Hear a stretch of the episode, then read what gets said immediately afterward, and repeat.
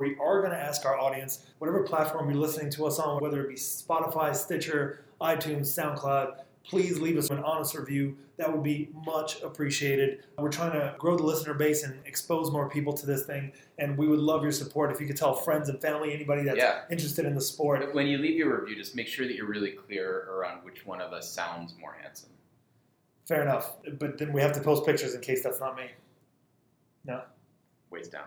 Waist down? You are a confident man. Good for you, sir. I'm 5'8". You're like 6'11". I don't think I'm...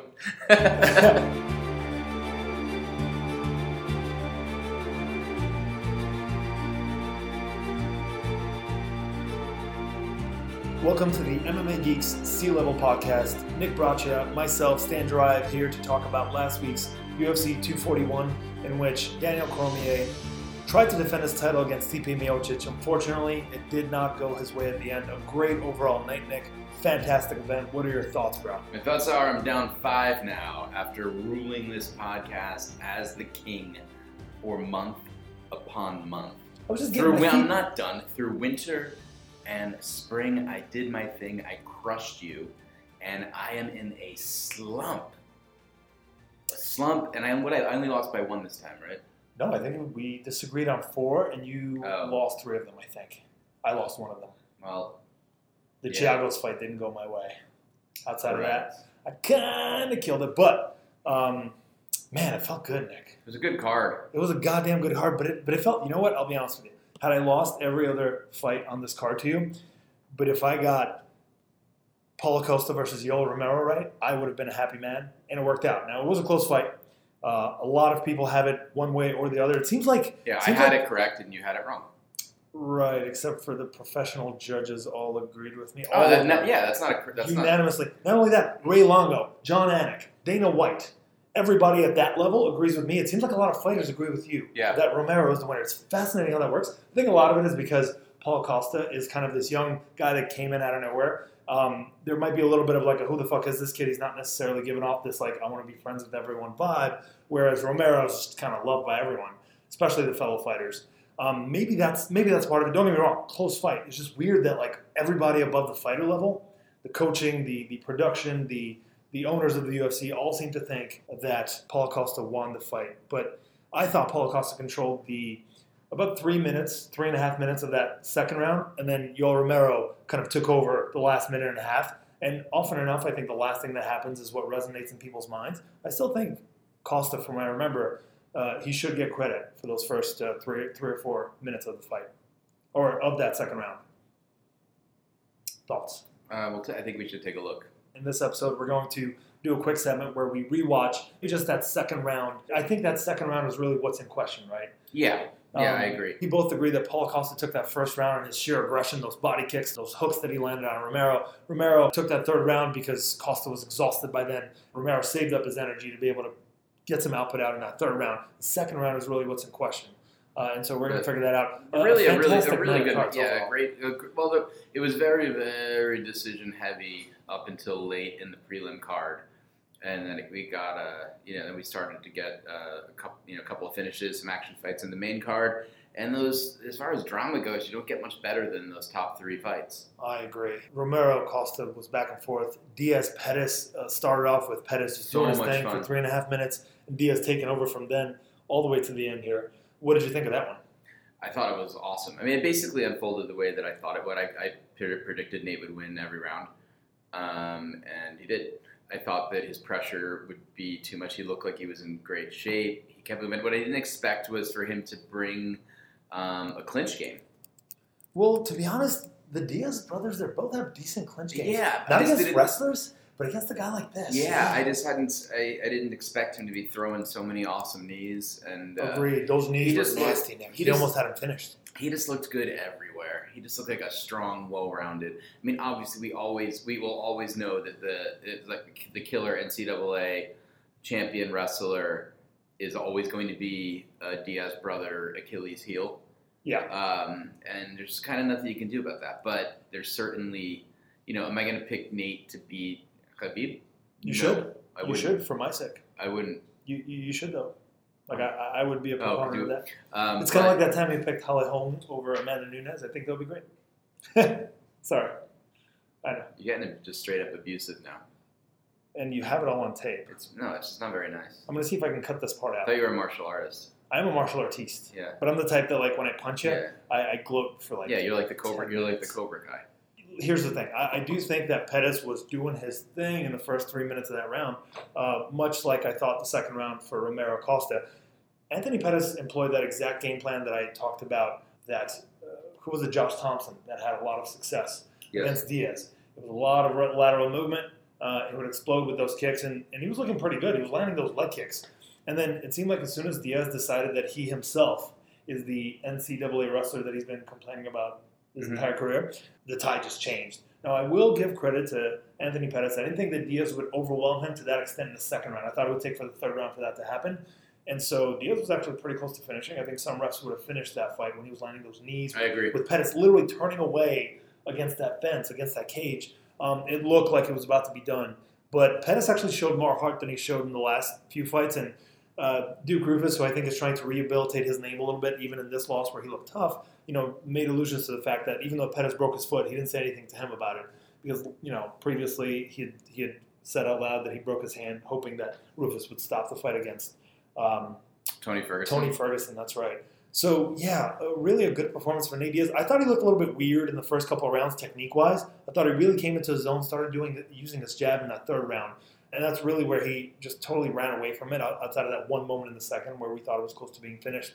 Pretty clear-cut decision here. I did think that Pettis probably deserved the first round. One of the judges agrees there. I did not. The other judges and yourself thought that Nate Diaz took it 30-27. So next up, I think he made the perfect call out. I think he made his perfect UFC comeback. He chose Anthony Pettis, right? And he's in a position now where he can choose these fights. Yes. And he made it very clear that he's not about fighting these Kamaru Usmans or these Colby Covingtons. Not about fighting these wrestlers who are quote-unquote avoiding the fight. He's about defending his badass motherfucker title or something along those lines. You know, Diaz speech. Well, the other thing that he said, and I can't remember, I don't know it might have been on ESPN. You know, he was doing an interview. He's a needle mover now. He brings money. It rains money. Since those Conor fights shifted him into a fight fan's favorite. You know, because the Stockton 209 shtick, Susie Gracie Jiu-Jitsu, Scrap Pack, all that stuff has been beloved for a decade and change by the fans. But through his fights with McGregor, he catapulted to a larger mainstream star. And what he wants to do is share the wealth. And he basically said that he likes Masvidal. He likes the way Masvidal does his thing. He has said that, you know, Jorge Masvidal has been in this thing even longer than Nate Diaz. So let them go do their thing for a big payday. And I think that's great. I think that was similar to how he felt about Pettis. I'm sure he watched that Ferguson Pettis fight, and that's the kind of fight that Nate Diaz likes to be in. Yeah, no doubt. And again, he saw that pressure works against Pettis. And if there's one thing that Nate Diaz is known for, it's pretty effective pressure, especially starting from that second round. Thought that it would take him a little bit longer to get going, but he did do his thing. Once he took over, there was no going back. At least I was right about one thing. We were both right about this one. We were both wrong, Nick, about the main event. We predicted that Daniel Cormier, at least I predicted that he would win by decision, this time by out-hustling Miocic, by being the faster man, by rolling with the punches. He did all those things. He should have been. He did all those things. In the first three rounds, yeah. Except that he fell in love with his hands. And after that first round, when he picked up Stipe and walked around the cage with him, which I think he should have dropped him much quicker than that. I think that was a little bit of showboating that wasn't necessary. Cormier essentially stopped wrestling with his hand speed, knocking Stipe's head back with a quick 1-2, and then getting inside and flipping him up and going using Greco wrestling to keep him down. Where I believe he could have kept him and controlled him and done damage and tired him out in side control. Cormier didn't do that, and I don't think it's because he didn't have the energy to do it in the second and third round. I think it's because he was in love with the fact that he was marking up Stipe. Yeah, I think the thing is, you're right. I actually didn't remember him having Cormier having held Miocic down for very long in that first round, but he did, man. He took him down at about the 2-minute mark of the fight and kept him down till about 10 or 15 seconds left to the round. So Daniel Cormier he took him down clearly, and then he controlled him. As clear as it gets. I mean, it was dominant wrestling. I agree, and he controlled him for the majority of that round. So you're right, he had that in his back pocket. I think if all he needed was one takedown a round, you're right. He wouldn't have taken all that accumulative damage. Now, he rolled with most of the punches. He's excellent at it, Daniel Cormier, and you kind of need to be if you're a pressure fighter and you're a shorter guy. Very tough to reach in against taller guys and not get hit. Stipe hits very hard. But he also was smart. He wasn't throwing. I mean, Stipe was throwing, but he wasn't throwing full power. He wasn't putting everything in. You're right. You're right. And that's something that Romero did really well. I still want to talk a little bit more about that fight. Yeah, Miocic, you're right. He paced himself enough. And look, let's face it, he's elite. There's almost no heavyweight in the world that has accomplished that sort of comeback. And I don't mean that you get beat up for 3 rounds and then you just land one big shot and the fight is over. I mean that you get beat up for 3 rounds. You actually adjust your strategy. His corner didn't say anything about a left hook to the body neck. That was all him. He just decided, you know what? I'm going to hit this guy's body. I'm having a hard time hitting his head clean. He's rolling with every one of my shots.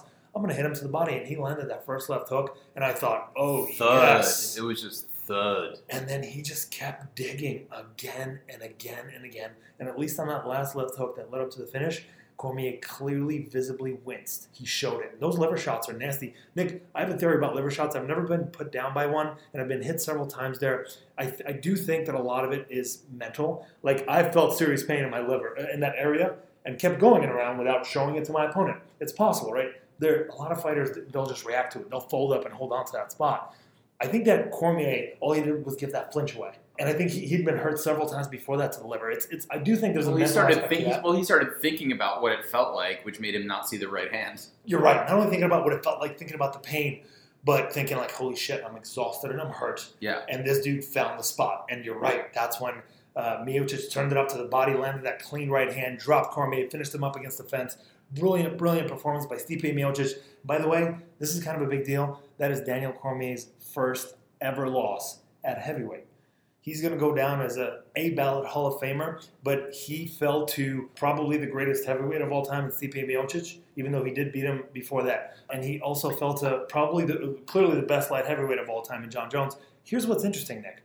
What I didn't realize before this bout, that I would have factored in, I would have still picked Cormier, but I would have factored in a little bit more, is that Stipe Miocic was only 5 months removed from that hellacious war that he went through with Francis Ngannou when he fought Daniel Cormier. Yes. That can probably explain the fact that he couldn't take that right hand in the clinch, because he took a lot worse than that in this fight. After a full year off. Yeah, but it's about what you see coming and what you don't. And he was busy hand fighting and grappling. It's a factor. I assure you it's not the only factor. It's definitely a factor. And he got hit by the exact same right hand 2 or 3 times in this fight. Yeah. And Cormier, granted, did come in significantly lighter. That could be a factor too. Once I found out that they both weighed in 10 pounds lighter, I thought Stipe was probably being smart and that he wanted to catch up on the speed. And Cormier I was a little bit concerned about because he already had the speed advantage. And I was concerned that he wouldn't have the same level of power. Yeah, because of that weight. I think to know who's the greatest heavyweight of all time, they need to play it back. I think we'll probably between these two. I think we'll probably get that on Christmas time, and I think Daniel Cormier will win because I think he will wrestle. He quit on his best technique. He gave it up. You're right. He gave it up because he fell in love. A guy who's essentially like my height. What is Cormier? 5'9"? I think he's 5'11", which is short for heavyweight. He's not heavyweight. I don't think he's even. I don't think he's 5'11". I think he's. Is he even I think listed he's fake 5'11". Yeah, I mean, he's listed at 5'11", but I wouldn't expect him to be shorter. I mean, Stipe Miocic is 6'4", man. 6'5", yeah. 6'5", even. Like, he's a big guy, so it makes sense to see Cormier as a shorter guy. Cormier should have stayed low, and I believe he can take Stipe Miocic down all day long. He can do that for 25 minutes. He was prepared to do that for 25 minutes, and he decided, I'm going to box up this boxer. I will say one thing, though. Cormier did almost no damage when he was on top of Stipe, and for this reason, Stipe was as fresh as can be, still behind, still slower, but as fresh as can be in that second round. Just as fresh in the third round when he was still getting beat, and in the fourth round, he was fresh enough to implement this little adjustment of a game plan that he just decided on. Yeah, that says something. Cormier doesn't get damage from up top. Now, as much as you're right that, and by the way, I agree with you. I think if he wrestled, he would have had a higher chance of winning this fight. I don't think he has to do damage. I believe that if he didn't want to win by decision, I think he could have positioned and secured a rear naked choke. I think he could choke out. I don't think that's at all. Like, the people that he's rear naked choked are guys that are ready for the choke, that have been choked before, that have low level ground games. He doesn't choke high level guys. He choked a very, very unready for a title shot. Anthony Johnson. Volkan Ozdemir. Anthony Johnson, who's only lost by choke, I think, his entire career. It's rear naked choke every time. And he rear naked choked the beast, Derek Lewis, who has no business fighting for a title and has no business with the Daniel Cormier on the ground. So, like, the people that he's choked are not high level. Stipe Miocic is an elite heavyweight.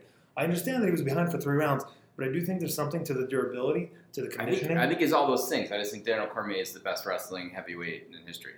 I totally agree with you. I think he could have laid claim to being the best heavyweight in history. Yeah. Being otherwise undefeated, but lately, I think right now it's disputed. I think say the least. They're 1-1. I mean, right now, obviously, Stipe lost 80% of that fight, and he won the 20% that mattered. Well, sure, but I mean, Stipe knocked him out. Yeah, I hear Daniel's knocked him out, and Stipe did knock him out. You're right, but Daniel knocked him out in a fight that Stipe looked like he was ahead of. Right. Hear me out. And it only lasted about 3 or 4 minutes, that first fight, right? But Daniel knocked him out when it was, at the very least, you have to say it was even. Yes. At the very, very least, right? Even. And Stipe Miocic knocked him out, not like out of nowhere with a big shot after Daniel Cormier was dominating, but after Daniel Cormier was clearly controlling, yes. He turned the tide. He changed tactics, employed a new game plan, and it worked to a motherfucking tee. It's very different from a lucky shot. I will say, I will agree that it was the greatest performance in UFC heavyweight history.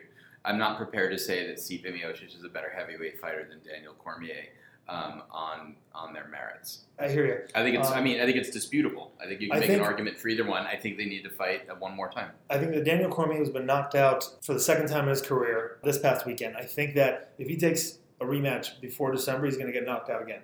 If he takes a year like Stipe Miocic did, and lets his brain recover properly, not like Stipe Miocic did after Ngannou. But it wasn't his brain. He did catch that right to the jaw. It was his body. After the fight, he was completely articulate and coherent. He did not take a lot of head damage. Stipe Miocic hasn't been articulate and coherent in a few years. I'm talking about Daniel. He was very clear. So the one caught him in the jaw. He wasn't ready for it. His brain did not take a lot of damage in that fight, Cormier's. I mean, his body took a lot of damage. Any way you put it, he got concussed. He didn't go down and hold his body. He looked like he was out from those hands. Following the punches, granted, he was exhausted, and that's what made the knockout easier. That's still his brain that got rattled, and that shut him off. And it works something like this, Nick, in my experience from training partners and such, is that once you get knocked out once, if you keep exposing yourself to the same conditions, it will happen easier and easier and easier. It's the same thing for getting choked out. If you're in a choke and you go out once, and then you go out a second time next week, and maybe a third time the month later, like your brain now knows there's an easy way out of the situation, and all is well afterward, right? Like this is something. This is kind of a phenomenon that happens to the human body. We know that the human body adjusts. We know that it can adjust. It's self-preservation. Yeah, and so I think if DC takes a year off, he absolutely has the skill. And then how much slower will he be? He's a guy that will probably keep training, but he's going to be 41 years old at that point. Stipe is not a young buck, but at heavyweight, 35, 36. And he looked in fantastic condition. He did, man. And listen, he's a guy that always looks pretty darn good, but he looked like he'd been running marathons with the Diaz brothers. I agree. I totally agree. Great fight. I felt honored to have paid $65 for it. You probably pirated it because you're a scumbag. Look, the real reason I pirated it is because I would rather, and I've done this before, and not in the last few months to be fair, I would rather buy a fighter's t-shirt than give the UFC $60 and have them shortchange all of their fighters. First of all, it's $65. Then. Sure. I wouldn't know, Nick. But also, so how many Jonathan Goulet t-shirts do you have now? Jonathan, I wasn't buying t-shirts back then. I was buying pay-per-views. Oh, I thought you were still buying. I thought you were buying new Jonathan Goulet t-shirts. They're probably $2.99 at Walmart now. Walmart would be a big deal for Goulet, wouldn't it? Now there's a guy in Montreal that wants to kick your ass. Yeah. I don't know. Goulet's like what, 135? He's about 5'5". I think it'd be okay. What do you mean? He fought against he got knocked out by Mike Swick. He can't be that small. I think he went up to 170. You're right. He went up to 170. He used to fight at 155, but he trained with GSP. 170 and 155 from 8 or 9 years ago is 145 now. Okay. Yeah. Like size-wise, we're talking about very different humans. Speaking of big humans, Paulo Costa, Yoel Romero. Jesus, would look like. God damn it, Nick. They seriously looked like two He-Man action figures. 100%. I was waiting for the pulls off. I didn't know whether it was going to be before or after the fight. Incredible. Yes, insane. They are just monsters. I think Paulo Costa would break. I would pick him against Adesanya. I would not pick him against Whittaker. I think Whittaker is truly the best middleweight in the world.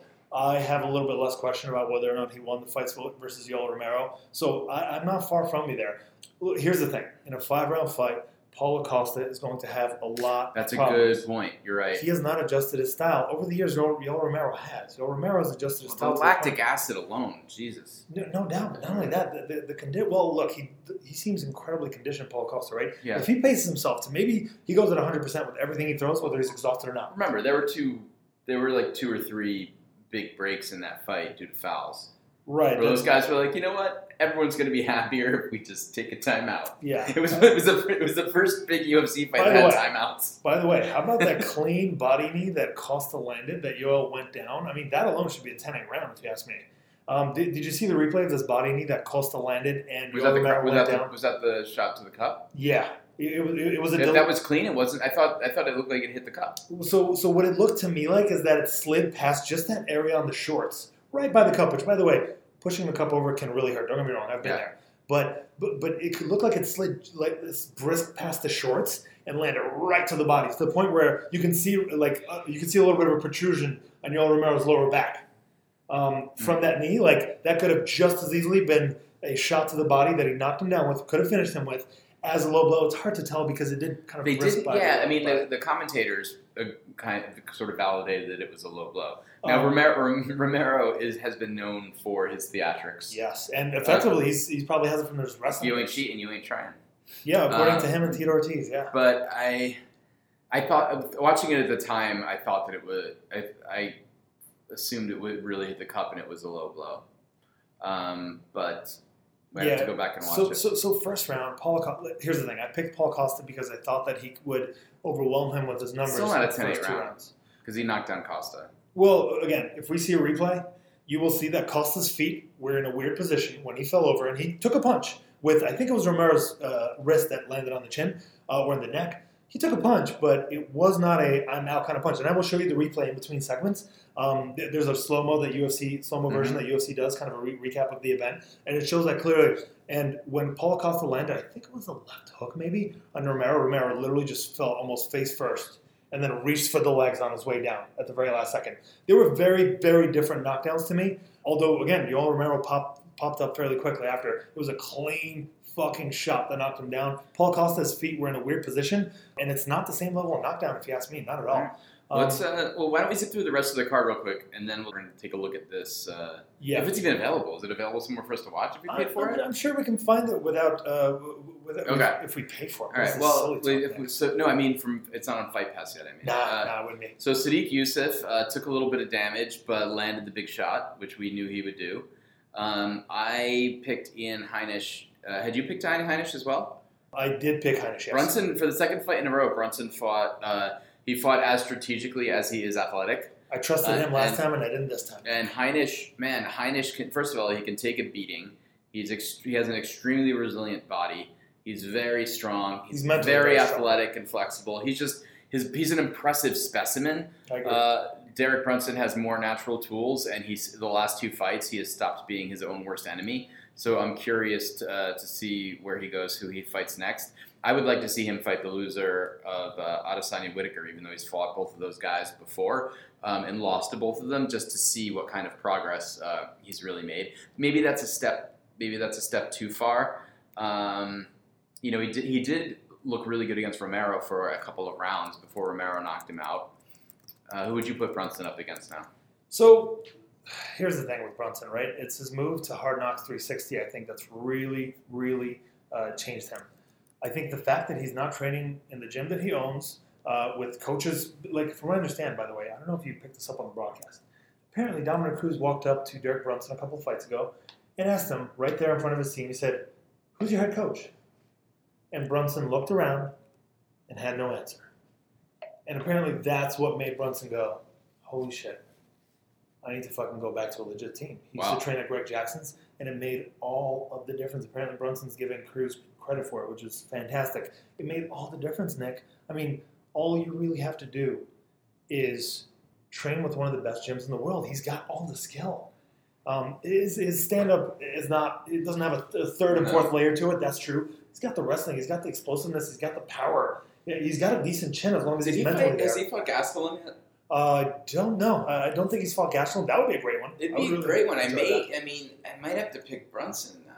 I'm not sure. Yeah, I love Gastelum. I'm Gastelum's biggest fan. But I agree. I'm a big Gastelum fan. I would like to watch some tape before I make a call on that, because this new version of Brunson is a very different animal from you know the guy that he's shown himself against, guys like Anderson Silva and Israel Adesanya. And you're right. I think those rematches would be much more fascinating if he can pick up wins over guys like Jack Hermanson, maybe Jacare Souza. I know that'll be their Jacare's on. Is running out of gas. He's on the decline, but you know what? It's a great time to let some legit possible contenders come up past you, and that's the way to do it. Yeah, I would be very into seeing him face any of those guys.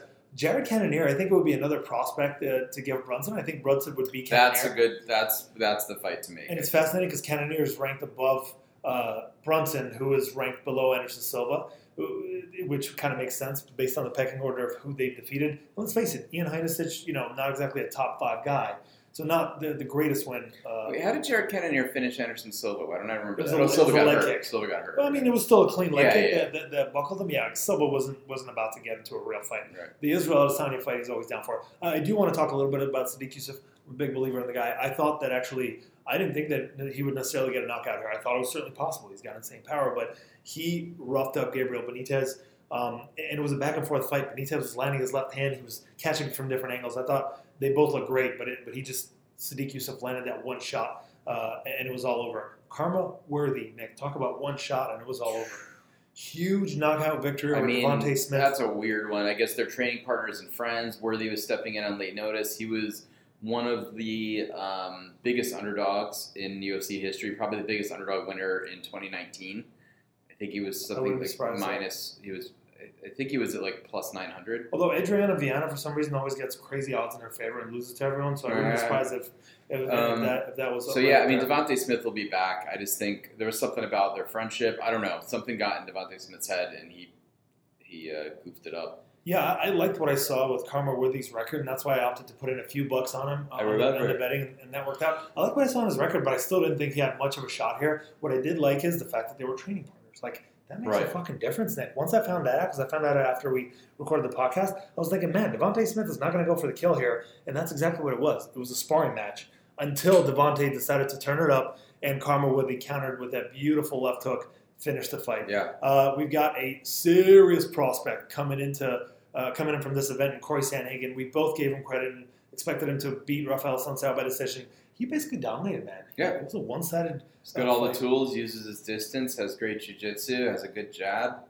He's for real. He's trouble for anybody at 135. I would pick him against almost anyone. At this point, it would be hard to argue with that. At 135, I don't know that I would pick him against the champ. I would not pick him against Henry Cejudo. Yeah, certainly, and that's totally fair, of course.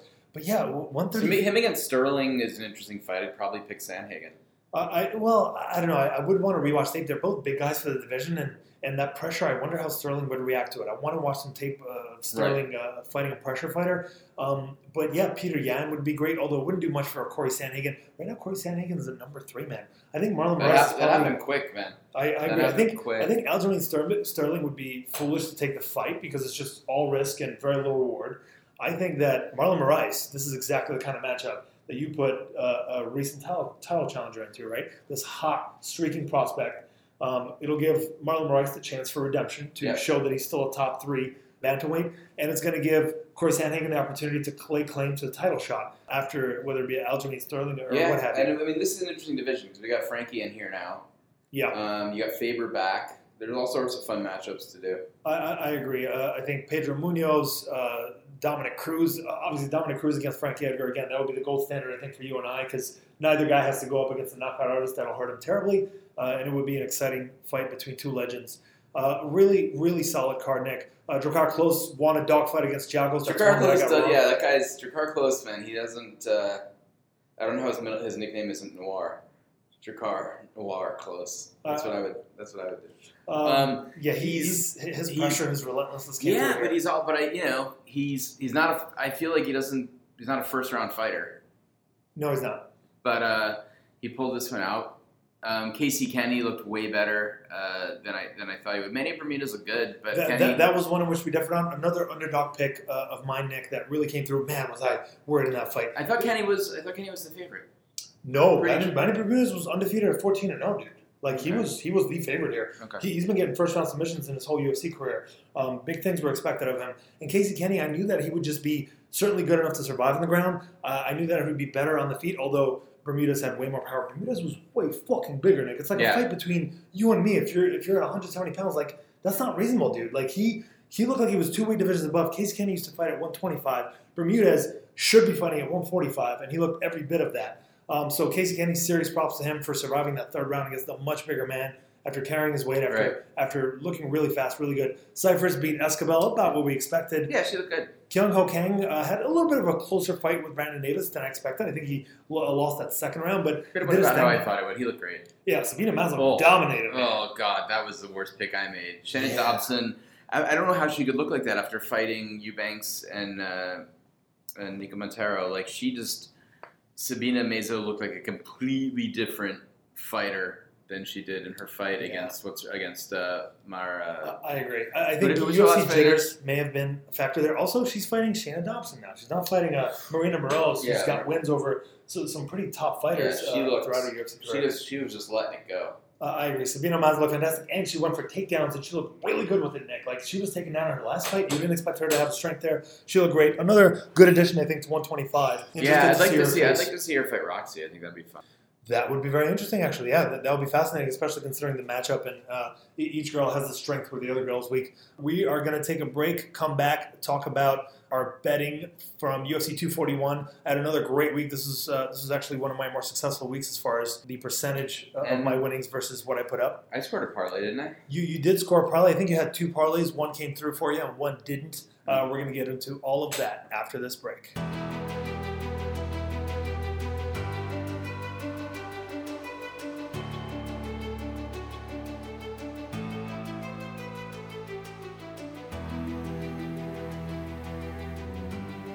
And we are back, Nick. We're going to talk about the two He-Men. We're going to talk about Yoel Romero versus Paulo Costa a little bit more in depth. In fact, we're going to rewatch that second round because we both agree that Paulo Costa won the first round of their bout. We agree that the third round belonged to Yoel Romero pretty clearly. The second round, I think, is what really made this fight, what really decided the winner. And we're going to start playing it. We're going to give you guys... We're going to watch it without sound. Yeah, we're going to give you guys a heads up. We're actually watching the replay of the two knockdowns. And to me, it seems pretty clear. Back of the head and then the... Yeah. Like, we also don't know how off balance Costa was from the first shot. What do you mean? He got hit twice. That was the second. Well, that's true, but it still wasn't like I hit you and you fell. The other shot that Costa got Romero with in the first round, I hit you and you fell. That's clearly what happened. No, it was like Paul Bailey hitting Nick Diaz. Yeah, kind of like that. Yeah, just a clean shot to the jaw. So the second round is about to begin for the listeners out there. We're going to sync you up and give you exactly where we are. We're round two just began, and we're at 57, 56, 455 left in the first round. Looks like Romero's throwing some of those distant kicks. He's trying to be a little bit more busy this round. I think he wants to pick it up and make sure that he secures the decision on the off chance that it does go there. So there's a left kick to the body. Not landing anything yet, but he is being more aggressive. Landed the leg kick. Was that checked? Yeah, hard to tell. Maybe he landed the leg kick. Romero did. That was a big right hand by Costa. Missed the left hook. Romero throws something else, and both guys are missing here. Romero lands a light uppercut. Quick uppercut. To the forehead. I don't know if I would go as far as to call it light. Costa lands a clean body kick, kind of a push kick. Beautiful leg kick by Costa. Beautiful. Heavy leg kick by Costa. Body kick. Heavy body kick by Costa. Another heavy body kick. Romero kind of catches that one. Another glancing blow, a jab by Costa. Jab to the body shot by Costa. Hook to the body. Costa wins the first minute of the second round. I agree there. I do think some point in the middle of this round is when it shifts to Romero. So let's see how the second minute goes. Clean right hand by Costa, looks like. Hard to tell. Cross hook by Costa. Another hook by Costa. He's landing clean on Romero here. Lighten him up early in the second round. Jab by Costa that glanced. Costa went for a combo and missed that one, but he's pressuring forward the whole time.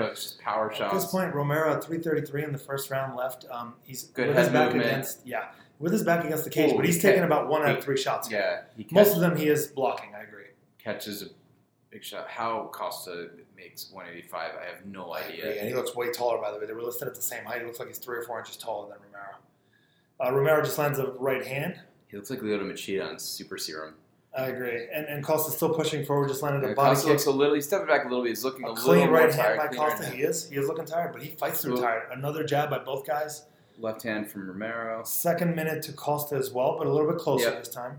Reaching the halfway point. Both threw something and missed here. Both left hands. And Costa is still pressuring forward, but now a little bit more tired. He's taking a step back. Good kick to the knee. Romero lands a kick. Followed by a head kick. A head kick gets blocked. And good left. Costa's pushing forward. A jab lands for Romero. Another jab for Romero from southpaw. Another jab for Romero. And Costa lands a left hook. Romero's still backing up, but now he's starting to land a little bit in this third minute of the halfway point. A beautiful body kick by Costa lands on Romero there. Those body kicks, I think, were the biggest difference maker in this round, Nick. That's why I'm paying particular attention to them. He ducks under a Romero left hook and continues to press forward. Romero kind of feints a knee and Costa continues. He backs up for a moment and then pushes forward again. Parried a jab from Romero as he pushes forward. Nothing much landing here in the last 30 or 4 seconds. Romero lands a jab. Romero's throwing pitter-patter shots. Landing, I would say, 1 out of 4 here and there. Good landed a beautiful jab there. That was a heavy jab. And then to the body. A light jab to the body. Eats one to the body. Takes one back. Under 2 minutes. Under 2 minutes to go. Little lazy leg kick from Romero. Yep. Good left hand from Romero. Yeah, it was another pitter-patter shot. Romero decides that numbers are important in this round, and so he's throwing pop with the occasional heavy strike mixed in there. Rarely having the heavier ones, but landing the occasional straight punch. Acosta lands another body cross, and he's continuing to press forward. This whole time, by the way, Romero is back against the cage. Acosta throws a combo. Romero circles away, looking a bit tired as well now. Acosta continues forward. They both land the jab. Romero in a southpaw stance. Romero 1-2 from Romero. Looks like he may have not landed it. It looks like a right hand grazed off of Romero there by Acosta. A jab by Romero. 3 jabs missed by Romero, but putting the pressure on a little bit, even as he backs up, by the way. A leg kick by Romero. So it looks like the first half of the round clearly belonged to Costa. Second half of the round was closer, but a little bit of an edge maybe to Romero. I don't know. It does look like Costa's landing heavier shots, though, when he does land. Like that was a jab by Romero and a pretty big hook by Costa, it looked like to me. Romero's throwing the pitter-patter, missing most of it, but staying busy. Costa throws a left right, and it seems like both really kind of miss. Another right hand by Costa to the body. He lands that clean, heavy shot. A light jab or 2, a 3 by Costa, big overhand by Costa after a couple of jabs by Romero. Again, Costa's just landing heavy, dude. 30 seconds left. Romero decides he wants a takedown to seal the round, right? But you got to do damage. Costa throws a head kick and misses. Costa's pressing forward. Romero's showing his tongue. Romero's barely even pitter-pattering, just literally showing his hands out there. This is what I meant, Nick, that he's not really throwing heavy. These shots are not heavy, but he is throwing. For a moment there, Romero was able to back up Costa. Costa lands another overhand right. Again, a heavy shot. I just think it's a clear round for Costa, man. Yeah, he takes a takedown, and Costa lands an elbow. Clear. The round ends. Without sound, I give the round clear. It's a clear round for Costa.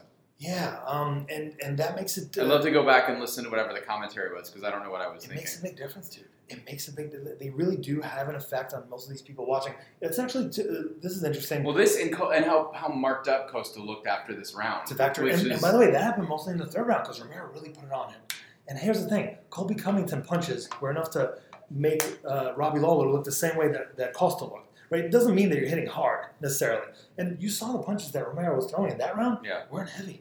And he's known for his heavy, explosive knees and punches. That was... So yeah, as long as maybe we'll rewatch the first and third rounds on our own time, Nick, just to confirm that you and I agree. First round Costa, third round Romero. Yeah, I think we're in agreement there. Yeah, I just thought it was pretty clear. I remember watching it live. I felt like the tide turned more than it did. Yeah, and that's the thing. That I was waiting for it. I was waiting for what I remembered feeling, and it didn't happen. Yeah.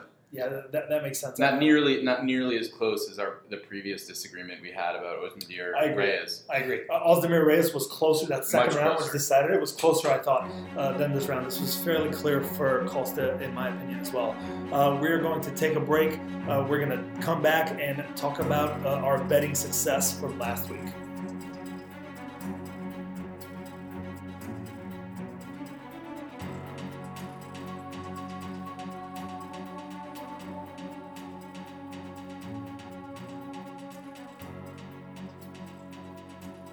And we are back here on the MMA Geeks C-Level Podcast. Nick, we have kind of the main event of our podcast to talk about, and that's some of the betting success that the MMA Geeks betting guide has been getting. We are now, Nick, I'm now at 11 weeks of profit out of 12. This one was a particularly good one for me. I recommended a bunch of winners here, and it worked out. I recommended $40 on Daniel Cormier, minus 145. That was a loss, but man, you saw those first. Should have been a win. Not a bad. Should have been a win. Nate Diaz a plus 1,100 in a style matchup that where his opponent hates pressure fighters. $30 all the way. Plus 110, not plus 1,100. I'm sorry, you're right. Plus 1,100 would have been ridiculous. Plus 110. Nate Diaz $30. That was a nice victory for me there. I think it's something like $33 in profits. Sandhagen at minus 175. Recommended a $40 bet on him, and then we have Casey Kenny at plus 105. A $40 bet on him. That one came through as well. Christos Giagos, I lost plus 170. I put $30 on him. So that was one of my few losses in this card. The rest of them are all victories. Kyung Ho Kang, minus 175, $50 bet. That one worked out. So what's your total take? Karma Worthy at $5 at plus 450. That netted $23, but man, I only risked $5. Yeah. I could have put $20 on the guy, and that would have been great. For the parlays, I recommended Yusuff and Hannah Cyphers. Combined odds gave you minus 115, which is almost even $50 for those two, and they both came through for me. And then Kang and Sandhagen, a combined odds of plus 147, $30 for the victory there. So what's your total take? I had $243 in winnings. I lost $70 on those two bets for a total of $173 in profits, Nick. This was a particularly good one, especially considering the fact that I only put in a couple $100 in bets, so I think my winnings were somewhere in that, 85% range, which is extremely rare. This was a particularly good one for me. How did your bets work out in this event?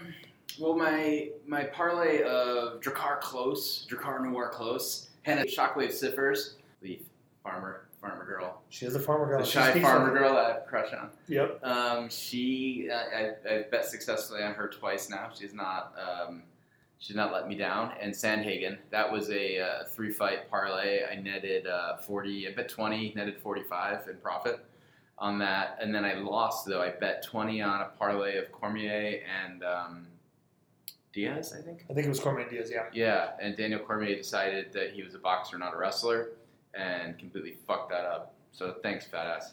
Still, decent. You got some profit on this one, which is great, Nick. We're starting to get the ball rolling. I like it. So we don't have an event to preview this week, but we are going to ask our audience to please, whatever platform you're listening to us on, whether it be Spotify, Stitcher, iTunes, SoundCloud, please leave us a review, an honest review. That would be much appreciated. We're trying to grow the listener base and expose more people to this thing, and we would love your support. If you could tell friends and family, anybody that's interested in the sport. When you leave your review, just make sure that you're really clear around which one of us sounds more handsome. Fair enough. But then we have to post pictures in case that's not me. No? Waist down. Waist down? You are a confident man. Good for you, sir. I'm 5'8". You're 6'11". I don't think I'm 5'4". That was a bit of an exaggeration. 6'4", not 5'4". I'm so sorry, 6'4". You're right. So we would very much appreciate one of those. We put a lot of hard work into this, a lot of hours into doing the research to give you guys a very authentic preview. And I feel like our picking numbers are really good, Nick. Our betting, at least my betting numbers are fucking slaying. Well, I'm starting to get better at the betting, but my picks, I think you're just on a real roll. I don't know that I've gotten considerably worse. I guess I've been closer to 500. I got my feet under. Not 500. You're still doing well. I had that 18-5 run, but you had a during that same time you had a 18-5 run. 18-4. It was 18-4. We were both 18-4. Events, yeah. But I have the number somewhere, and I'm going to report on it on the next episode. This last card had a lot of pick'ems on it. It did. And I will say, I picked a bunch of fucking underdogs, Nick. I shocked you with one of them. And god damn it, did it work out. Giagos was the only one that failed me. The only underdog I think that I really believed in that failed me. The fight did go about how I expected in that it would shift tides, but it shifted tides too early in that second round. Another good one. Another one in the books. We're going to dive in and get a preview ready for you guys of the following week's UFC. I think it's coming Andrade. It's from China, right? Right. Andrade versus Wei Zhang. Researching that one's going to be miserable. Let's watch tape on regional fighters. That, Who the fuck is this guy? I will say though, what will excite me from this is another opportunity to lay down some fucking picks, lay down some bets, to test the metal, to outpick some of the experts thing, because we've been literally like both of our picks have been either on par. I think yours are on par with some of the better experts out there. Yeah. Might have been just a little bit above, just a few picks above. Like we're fucking killing it, man. More people need to know about it. And I just want to remind you, if you start to sound as confident and stand-ups about your picks, there are hotlines you can call. Can you tell me more about this? I want to change my meetings. I'll tell you for $5. I want to be modest because it's hard to be this excellent. Wow. And kind of modest. Good thing. We're gonna take this podcast.